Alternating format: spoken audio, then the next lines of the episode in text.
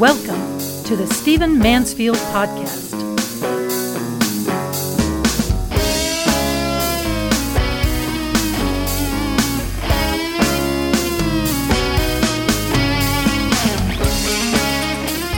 So, as we come to Christmas season 2017, we have to admit that we have been through some rough history recently. In the last 18 months, we've seen an absolutely tumultuous presidential election. We've seen a tumultuous first year of a presidency. We've seen grievous international events, great suffering, great pain. It's just been a bombardment of the soul. And I have to tell you that uh, whether you're a Christian or not, of course I am, and make that very plain in these podcasts, but whether you're a Christian or not, the Christmas season is a great time to let, at least at, at even the most secular level, the humanity, the warmth, the love, uh, the graciousness, the historic themes of the Christmas season wash over you. And of course, if you're a Christian, all the more important that you let the, the reason for the season, the meaning of it all, uh, to be reborn in your heart. I want to recommend some things that I urge you to take in over the Christmas season. First of all, uh, let me recommend some movies that I watch every Christmas season. My favorite Christmas movie is an unusual one. It's called Joyeux Noel, J O Y E U X, first word, Noel. And it is Basically, that means Merry, Merry Christmas in French for those of you waiting for a translation. And uh, it's an interesting story about a historic event that happened at the first Christmas of World War One. Uh, remember that this was largely a European war, and on Christian Christmas Eve, 1914, uh, troops uh, from France, from Germany, and from England were in the trenches, uh, arrayed against each other. But these were all countries that at that time were pretty strongly Christian. Now, you know, there's a question as to why they were at war with each other if they were Christian and believed in Christian values, but that's one of the judgments that history has to make. But the fact is that on Christmas Eve 1914, these three Christian nations were at war. And something very unusual happened. Uh, while they should have been bombarding each other, should have been killing each other, uh, should have been avowed enemies, the Christmas spirit prevailed. And something pretty touching, pretty human, pretty warm took place. This movie captures it even though you may not have heard of this movie, uh, it was awarded an Academy Award, a Golden Globe, and it was a nominee for Best Foreign Film. I need to warn you that it does have uh, captions uh, at, at, the bottom. Um, it does it does have subtitles. Um, some of us don't like that, but I I grew up in Germany. I grew up watching films that are subtitled. It doesn't bother me. I love this film. Um, Christmas for me is associated a bit with military things. It's associated with uh, the, the the song "I'll Be Home for Christmas" and and those those themes of people being away from each other and off at war during Christmas time. I was raised a military brat, was away from my father for two or three Christmases of my youth, and uh, lived among people who were away from home in Germany, away from the States. So these themes really touch me, and this film really touches me because it reminds us of what might be possible during war. It reminds us of what might be possible for faith and its influence. It reminds us of what humanity might mean. Um, and I think it's interesting that it comes, uh, the story is told about the first Christmas of World War One, right at the pretty much the beginning of our last century. So that's the movie I most enjoy. The second one will not be a surprise to you. I love Frank Capra's It's a Wonderful Life. Uh, I love Jimmy Stewart. I love the story. I love the way it depicts an era.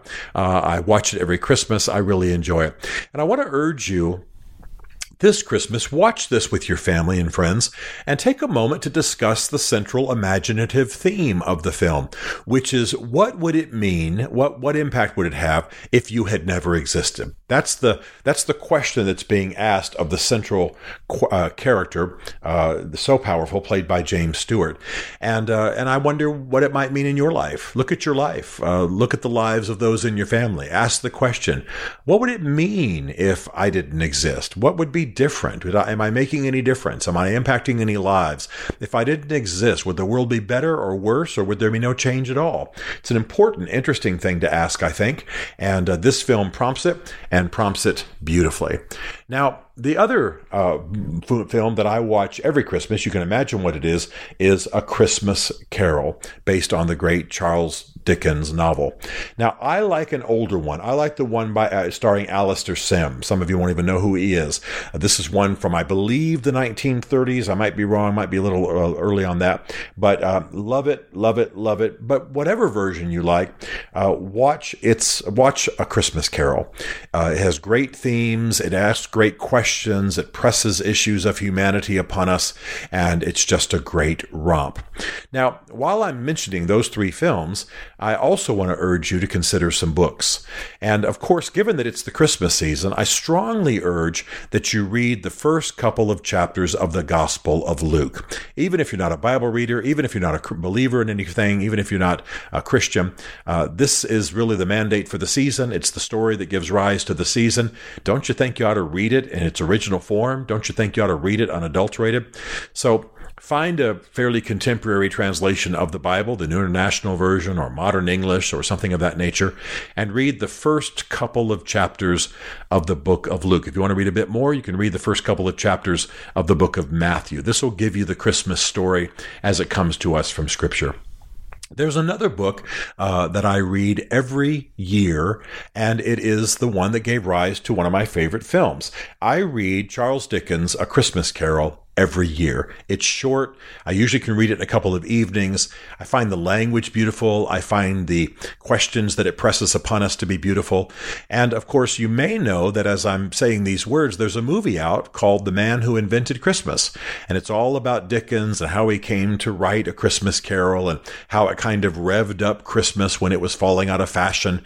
And um, I think it's all wonderful. By the way, that, that film is based on a book by the same title, The Man Who Invented Christmas. Christmas, and uh, I'm actually reading that now. So strongly recommend that you you read uh, A Christmas Carol.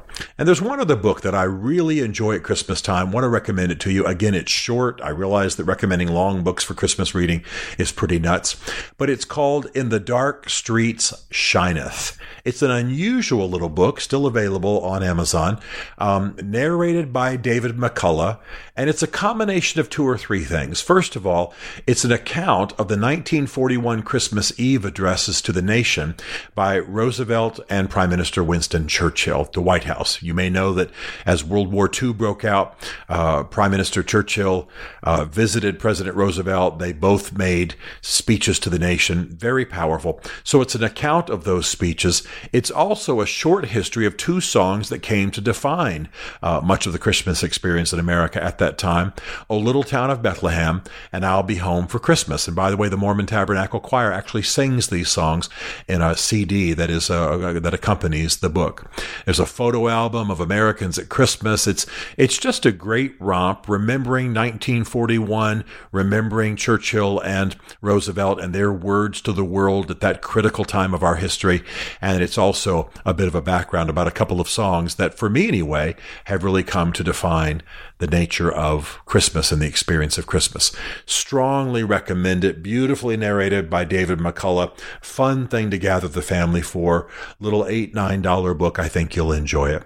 So these are some things that I recommend, but mainly what I'm trying to say to you is this Christmas, especially this Christmas, slow down a little bit. Maybe don't watch quite so much news. Maybe spend a little bit more time feeding on some things that are noble and sweet and historic and filled with heritage and filled with the meaning of Christmas. I strongly recommend Joyeux Noel the movie about Christmas Eve in 1914 uh, in the trenches of World War One. Strongly recommend It's a Wonderful Life. Strongly recommend A Christmas Carol, the movie. My favorite being Alastair Sim.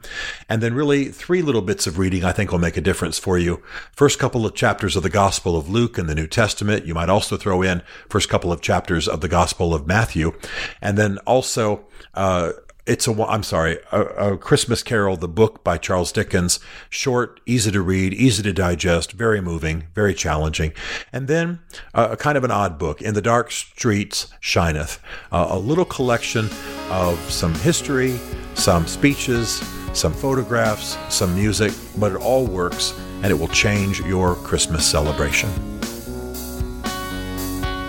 Stephen mansfield is a new york times best-selling author a popular speaker, and a frequent faith and culture commentator on Fox and CNN. His groundbreaking books on faith and society include The Faith of George W. Bush, The Search for God and Guinness, Mansfield's Book of Manly Men, and Lincoln's Battle with God. Learn more at stephenmansfield.tv.